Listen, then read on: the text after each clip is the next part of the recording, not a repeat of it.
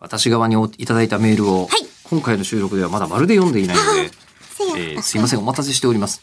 ラジオネームなつみんさんからメールをいただきました。ありがとうございます。ありがとうございます吉田さん、中村さん、こんにちは。こんにちは私の夏旅の思い出の一つは、えー中学生の夏休みに3日間かけて自転車で琵琶湖一周したことです。かっこいい憧れ。同じことやってる。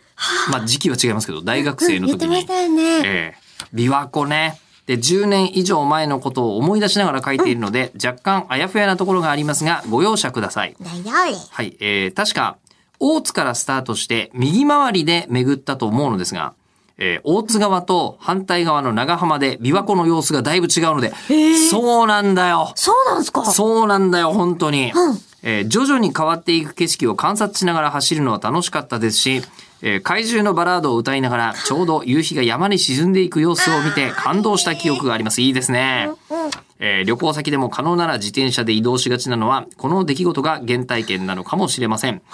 これからも文明の利器を活用しつつ、えーいろんな場所を自転車で駆け抜けようと思います。現場からは以上です。うーん。すげーわかる。そうなんだ。どう違うんですかいや、もう片っぽは、えっ、と、あの、ものすごい繁華街というか、ちゃんと街中なんですよ、琵琶湖って。えっ、と、東岸の方がそうかな、確か。イメージ違う。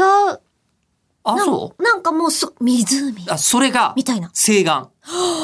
あ、逆か。東岸がいなくて、はそう、東京から来て、俺がい、あの、下った方だから、東岸だね。東岸が全然なんもなくて、西岸はめっちゃ栄えてるんですよ。そっか、都が近い。そうそうそうからそう。かそうそうそうそう。西側だと思うからすると多分だと思うんですけど、本当に琵琶湖の東岸、マジなんもなくて、え、俺2時間い、2時間どころじゃないな。2、3時間、1回もブレーキかけなかったんだよ。あれがない、信号もない。ないってことだって信号ないんじゃないだって。あ、まあそっか。川べりだもん。